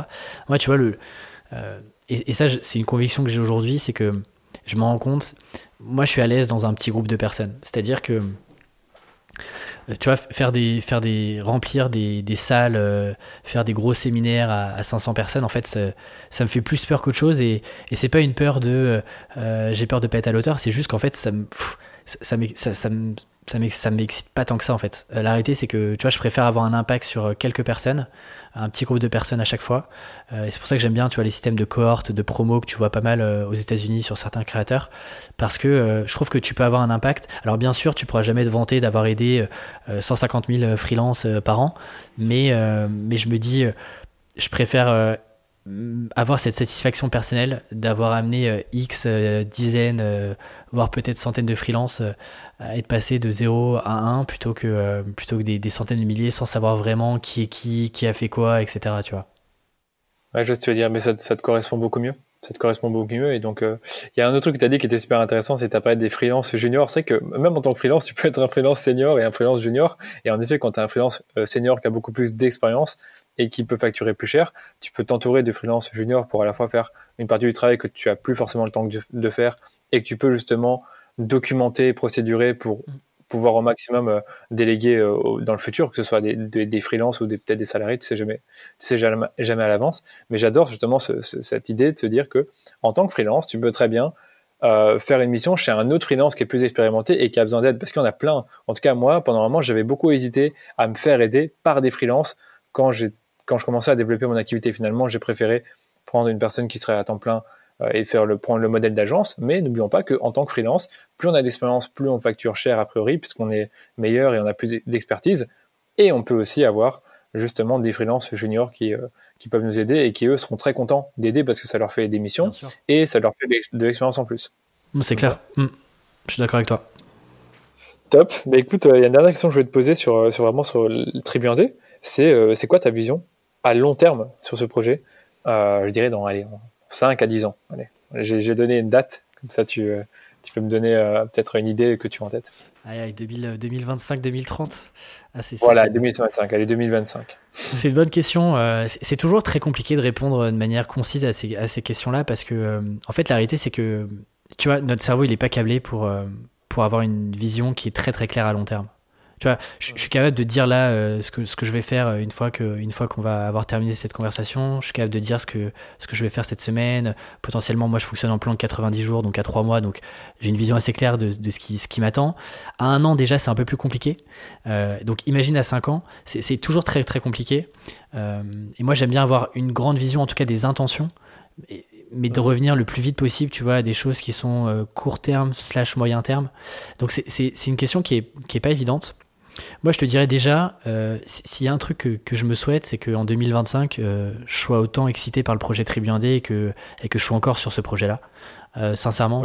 Parce que euh, j'ai tellement d'idées, j'ai encore tellement d'énergie que j'espère ne pas perdre cette énergie, cette flamme, cette envie de, de, faire plein de choses et de me lever le matin pour bosser sur Tribu D. Et si déjà euh, ça c'est encore d'actualité, c'est que c'est qu'il y aura déjà une, une, bonne partie qui sera réussie. Et derrière, bah, bien sûr, j'aimerais continuer à, proposer des choses qui sont différenciantes. Il y a eu le, podcast qui a, je pense, de mon point de vue, apporté quelque chose de différent à l'écosystème et qui a vu naître aussi d'autres podcasts par la suite c'était la même chose sur le livre. J'exclus pas que, euh, enfin, je suis sûr qu'il y a d'autres livres qui vont sortir euh, chez, par d'autres créateurs euh, dans les prochaines années. Donc, moi, ce que j'aimerais bien, c'est déjà, tu vois, d'ici un, deux ans, inverser le, les niveaux de revenus entre Tribu 1D et la partie freelance. Tu vois, aujourd'hui, Tribu 1D, sur, sur les deux dernières années, ça a dû représenter peut-être 15%, 15% de mes revenus euh, totaux sur, euh, sur, sur, la, sur, sur euh, mon activité de, depuis 2019. J'aimerais bien potentiellement, tu vois, passer à, d'ici 5 ans, te dire que 80% de mes revenus viennent, de, viennent de ce que je peux produire via Tribu 1D. Et, et l'idée, c'est que, bah, que j'ai toujours autant d'énergie sur le podcast et d'avoir un vrai, encore, tu vois, un vrai écosystème qui soit encore plus développé qu'aujourd'hui et que chaque année, du coup, ça nous laisse 5 prochaines années, donc 5 gros, gros projets à sortir, un par an. Euh, pour alimenter encore euh, Tribu 1D. Donc euh, il y aura sûrement 5 nouveaux projets, 5 gros projets, 5 belles idées qui, seront sorties de terre en 2025. Et, et moi, si tu veux, la plus belle des récompenses, c'est, de me dire que je continuerai de recevoir des messages de freelance, d'indépendants, qui, bah, grâce au podcast, grâce au, au, livre, grâce à tout ce que je pourrais créer dans les cinq prochaines années, puissent encore euh, oser venir me, m'envoyer des messages en me disant bah, merci parce que grâce à toi, soit je me suis lancé, grâce à toi, j'ai débloqué telle et telle situation avec un client, euh, grâce à toi, j'ai pu augmenter mes prix de telle et telle manière parce que euh, tu parlais de ça. tu vois, d'avoir encore du des, des retours qualitatifs plus que quantitatifs. Je cherche pas la quantité, je cherche pas à avoir la plus grosse audience, la plus grosse base email. Euh, tu vois, toutes les, tous les mois, je, je, je, fais un clean de ma, de ma newsletter. Je, je, si tu veux, je, je suis plus du tout dans une, dans une course aux chiffres, à qui va faire euh, les plus gros chiffres, euh, etc.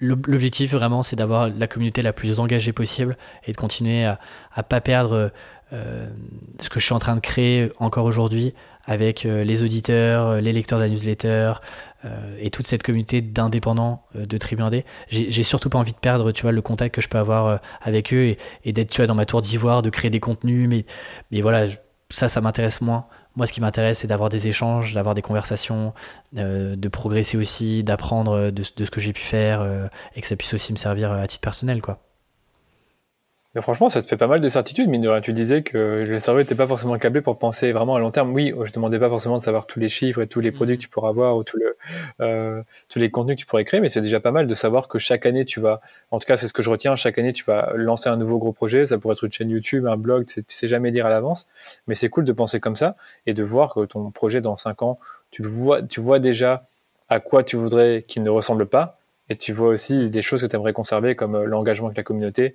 euh, et, toutes ces choses-là. Euh, si tu veux, je t'enverrai, enfin, je peux même le dire dans le podcast, j'ai un livre que je lis qui s'appelle The, Vision Driven Leader. Donc, c'est justement sur comment clarifier ta vision. Euh, encore une fois, ça parle pas de chiffres, comment estimer ton chiffre d'affaires dans 5 ans, mais plutôt à comment tu imagines ton activité, ton équipe, tes produits, ton marketing. Et j'ai pas encore fini le livre, donc je sais pas tout dire, mais c'est de Michael Hyatt et il est quand même assez bon là-dedans. Quelqu'un qui est, je sais pas si c'est coach en organisation, mais en tout cas, il aide les managers, leaders, chefs d'entreprise à être mieux organisés, avoir une vision plus claire et atteindre leurs objectifs. Finalement, c'est un peu ça. Et il a un livre là-dessus qui est franchement intéressant et tu as, un petit workbook qui te permet justement de, de mettre sur papier ta vision. Ça te prend quelques heures et moi, en tout cas, je compte le faire pour avoir au moins une idée de vers où je me dirige dans le futur, les choses que je veux et les choses que je veux pas. Et toute une série de questions auxquelles tu réponds. Donc si tu veux, je t'enverrai ce livre euh, après le après le podcast et je te mettrai aussi dans les notes tant que j'y suis. Mais carrément, euh, je, je connaissais pas. Effectivement, ouais, moi je, euh, je me suis posé euh, pas mal de questions. Et effectivement, tu vois, il y, a une vision, mais comme je te dis, tu vois, il y a une intention. Ce que, en fait, ce que je t'ai donné, c'est des intentions, c'est une direction que j'ai envie de prendre. Et effectivement, je me suis posé pas mal de questions. D'ailleurs, dans le livre sur les, sur le chapitre 2 ou, non, sur le chapitre 3, pardon, euh, c'est d'ailleurs le seul chapitre qui est focalisé sur la vision, parce que après, c'est des choses très, euh, plutôt opérationnelles et business. Mais il y a un certain nombre de questions, euh, un certain nombre de compartiments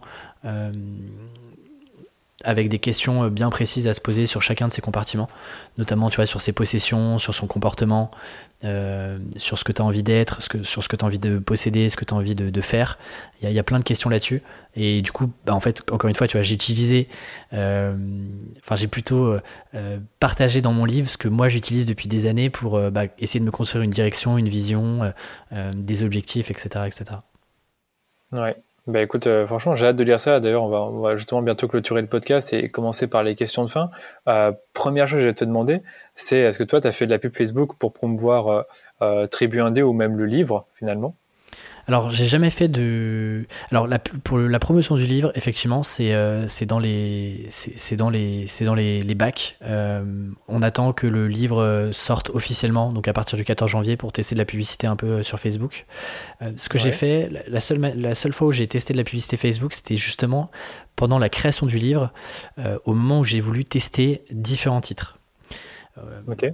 Alors je sais pas euh, si, si, si, euh, un petit peu regardé les, commentaires et puis les, les différents euh, échanges que j'ai pu avoir publiquement sur le lancement du livre, mais il y a une chose qui est revenue souvent, c'est sur la... Les, les, gens adorent le titre, qu'ils trouvent accrocheur, intéressant, surprenant, etc. Et en fait, il y a eu. Enfin, c'est pas juste un titre qui est sorti un peu de mon chapeau, où je me suis réveillé un matin sous ma douche et, et, j'ai trouvé ça. Il y avait une vraie méthodologie derrière.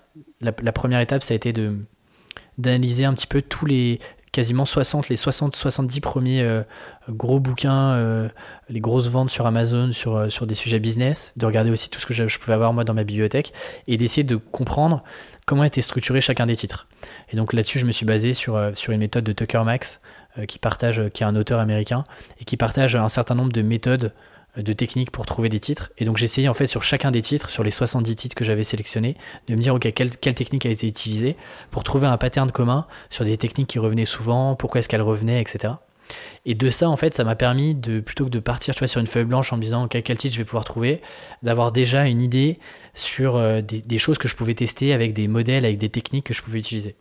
Une fois que j'avais eu ça, euh, bah, c'est là où le, euh, le, groupe de bêta lecteurs m'a aidé plus d'une fois là-dessus, mais à, à, trier, à confronter un peu mes idées sur une grosse quinzaine de titres on a fait plusieurs lives successifs pour un peu expliquer ça, euh, prendre un peu les retours, des retours quantitatifs mais aussi qualitatifs.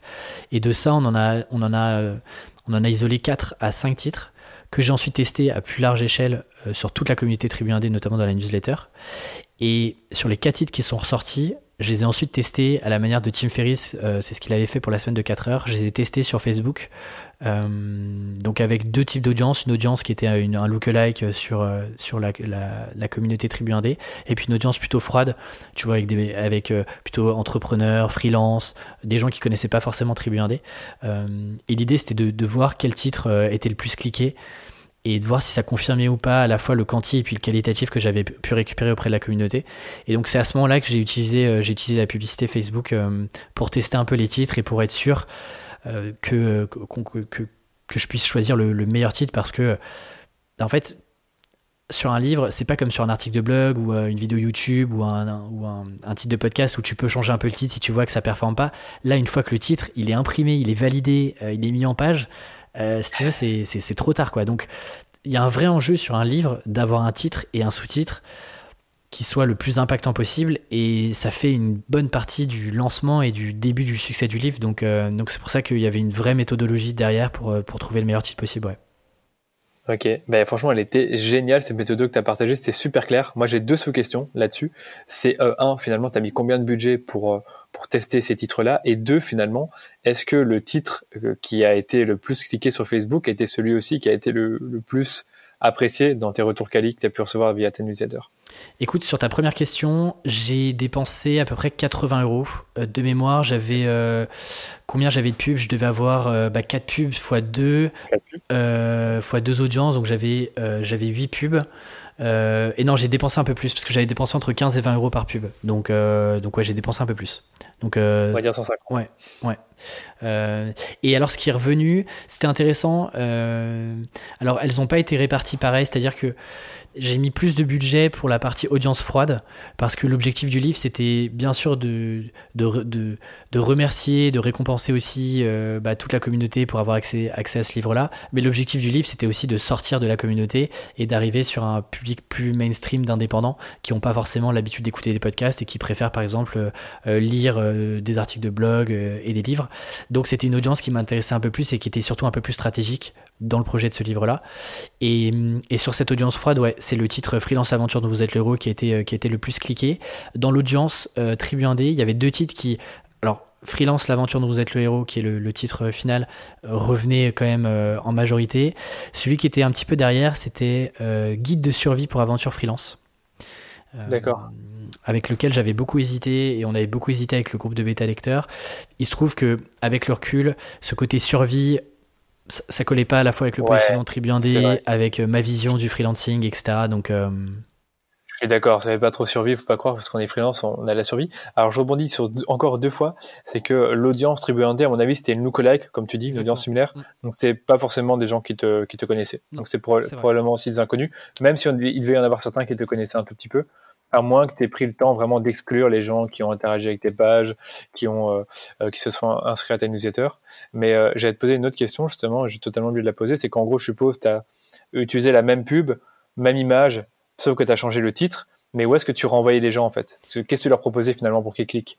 Ce que je faisais, c'était que, en gros, j'avais un visuel, effectivement, j'avais un mock-up d'un livre, euh, et c'était pas la couverture définitive, c'était un, livre, euh, tu vois, avec une couverture. Je reprenais un peu le, le, branding de Tribu 1D, je changeais le titre sur, la, sur le mock-up, et en titre, enfin, tu sais, dans le, dans le contenu de la publicité, essayé de faire extrêmement simple.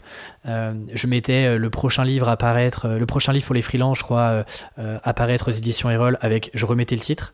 Et derrière, le, ça renvoyait vers la page du livre. C'était une page en construction. qui était du coup disponible avant les précommandes, donc elle n'est plus disponible, mais où, en gros, je, commençais un peu à parler de la thèse et je, je mettais notamment le récap de là où j'en étais en termes d'étapes. Euh, donc euh, c'était presque interactif que je mettais à jour régulièrement.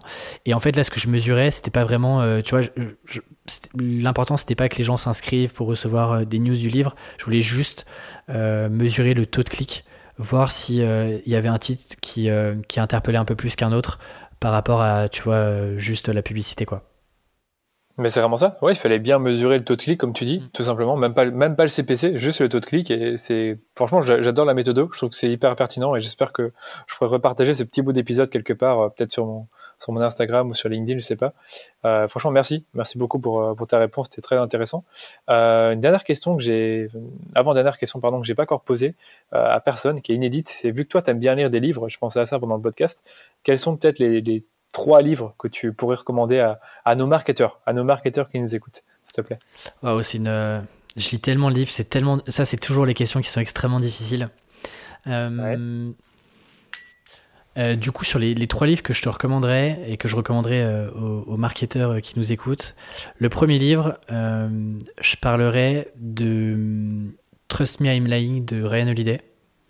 Ryan Holiday, c'est un auteur qui qui a longtemps travaillé pour, euh, qui était directeur marketing d'American Apparel, qui est une marque de vêtements qui existe plus, je crois, en Europe, qui existe encore aux États-Unis, euh, qui est maintenant euh, un auteur qui parle beaucoup de, philosophie, de stoïcisme. Mais il a écrit un livre qui s'appelle Trust Me, I'm Lying. Et en fait, euh, il explique un petit peu comment est-ce qu'il a réussi à manipuler euh, les journalistes sur des campagnes de marketing à l'époque où il était encore chez American Apparel. Et donc là, c'est une masterclass de marketing. Et il y a pas mal de... C'est assez intéressant la manière dont il aborde certains sujets, sur comment est-ce que parfois il faisait exprès de fuiter certaines informations euh, pour, pour essayer de créer des buzz. C'est un, un très bon livre que, que je recommande, qui est encore, encore d'actualité et qui peut s'appliquer à plein d'autres sujets que, que, simplement juste euh, les médias euh, traditionnels. Donc euh, ça, c'est le, le, le premier bouquin que je recommanderais. Ensuite, je recommanderais le bouquin de April Dunford qui s'appelle Obviously Awesome, qui est un bouquin plutôt axé sur le positionnement. mais en fait, tu comprends que du positionnement découlent toutes les actions marketing, tout le, discours marketing, euh, euh, tous les canaux que tu peux utiliser, etc. C'est un bouquin qui est extrêmement, extrêmement euh, actionnable et parce qu'il est construit sur 10 étapes qui te permettent de construire un positionnement, quel que soit ton produit, notamment sur des produits SaaS et des produits tech. Et pour la petite histoire, elle a écrit, pour le coup, elle a réécrit entièrement 3 ou 4 fois le livre sur 3 ou 4 ans avant de le publier. Donc autant dire que là, c'est l'essence même de ce qu'elle voulait dire. Euh, Celui-là m'intéresse bien. Ouais, ouais Vas-y, t'en as un troisième. Il est, il, est, vraiment très très cool. Et après, sur le troisième, euh, je te dirais This is Marketing de Seth Godin, qui est souvent cité. Oh, il est énorme. Euh, et alors, je le trouve excellent. Et il est à la fois très très bon pour, pour des personnes qui débutent, des, des, jeunes marketeurs, mais il est aussi excellent pour des marketeurs qui ont un peu plus d'expérience parce que je trouve que la puissance de Seth Godin, c'est que c'est si tu veux, ce qu'il dit est très conceptuel, donc c'est pas hyper applicable dès le démarrage. Mais quand tu commences à avoir un peu d'expérience en marketing, tu comprends beaucoup plus profondément ce qu'il a envie de te dire. Et, euh, et si tu veux, en le lisant, euh, en lisant des idées, des concepts qu'il peut avoir, avec le background marketing que moi je peux avoir, ça me donne pas mal d'idées à la fois pour mes clients sur Tribu1D. Et donc, c'est un livre que, tu vois, je refeuillette régulièrement parce qu'en plus, il est bien construit. C'est des, des, des, petits chapitres euh, sur lesquels on peut revenir euh, souvent. Donc, euh, donc c'est un livre que je recommande. que je recommande. C'est presque, je dirais presque que c'est l'un des meilleurs bouquins que j'ai lu de, lui. Franchement, je suis d'accord avec toi. Désolé de t'avoir entendu sur le dernier parce que j'ai tellement adoré ce livre. En fait, moi, il m'a beaucoup apporté, enfin, dans la, compréhension du marketing. Parce que déjà, quand je l'ai lu, c'était il y a un an, un peu plus d'un an j'étais peut-être pas aussi bon que maintenant, donc j'avais beaucoup moins d'expérience, mais j'avais quand même un petit niveau, ce qui fait que j'ai pu comprendre les concepts. Et en effet, comme tu dis, si tu connais rien en marketing, c'est peut-être pas le meilleur, le meilleur livre pour débuter. Et justement, je prévois cette année de le relire encore une fois pour bien euh, m'imprégner de ces concepts-là et peut-être justement voir ça me donne des idées pour mon marketing à moi. Donc franchement, gros livre que je recommande. Le premier que tu as cité, il est dans ma liste, mais je ne l'ai pas encore lu. Et le deuxième, je ne connaissais pas. Donc euh, on mettra tout ça évidemment dans les notes de l'épisode. Et, juste une dernière chose, parce que je sais que ça fera plaisir à, à si jamais un jour tu le, tu le reçois. Si tu es un marketeur débutant, euh, je te conseille le, le, bouquin de, de Stan, Votre Empire dans un sac à dos. Même si c'est très axé business en ligne, en vrai, c'est des principes intemporels du marketing qui peuvent très bien s'appliquer si par exemple tu es, salarié dans une boîte euh, euh, qui, fait du marketing. quoi. Il les résume très bien. Il parle de les besoins de la pyramide de Maslow et comment ça s'applique dans, le marketing et comment tu peux les utiliser pour positionner ton, ton offre et pour la vendre. Donc moi, je trouve que c'était un très bon livre. Vraiment, il était très bien aussi. C'est vrai que la deuxième partie, c'est plus business en ligne, mais bon, non, il a bien géré ça aussi.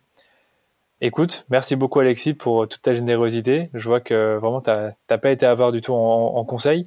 Euh, ce que j'ai envie de dire, c'est où est-ce qu'on peut te, retrouver, mais aussi se procurer ton livre eh ben, on peut retrouver euh, tout, l'écosystème Tribu 1D sur tribu1d.com. Tu vois, j'ai, essayé de faire le plus simple possible. Le livre est, euh, aujourd'hui bah, disponible euh, dans normalement un, grand nombre de librairies en France, disponible à la Fnac, Cultura et puis aussi sur Amazon en version papier et en version Kindle. et il y a toutes les informations sur le site sur tribu1d.com/slash livre où il y a un certain nombre de bonus que j'offre en plus du livre, donc gratuitement, si vous achetez le livre euh, que ce soit en physique ou, euh, ou en ligne. Ah ça t'as bien fait de le révéler à la fin, je savais pas, ça me donnait encore plus envie de me, l'acheter. Non franchement, euh, je te souhaite vraiment beaucoup de succès avec ce livre, j'espère que voilà, ça va te permettre d'atteindre tous tes objectifs, que tu vas avoir le succès qu'il mérite. Et euh, moi en tout cas, je vais me procurer ce livre dès que le podcast est terminé, en précommande, parce que bon, on est encore le 7 janvier, mais pour ceux qui écoutent, allez-y, franchement, ton podcast il est top. Je, je, me doute bien que le livre doit être encore bien mieux vu qu'il a passé beaucoup de temps.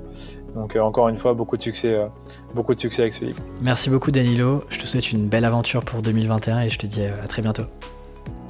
Merci d'avoir écouté cet épisode jusqu'au bout. J'espère que l'épisode vous a plu et que le parcours d'Alexis vous a inspiré, que ce soit pour devenir freelance, lancer un podcast ou même écrire un livre.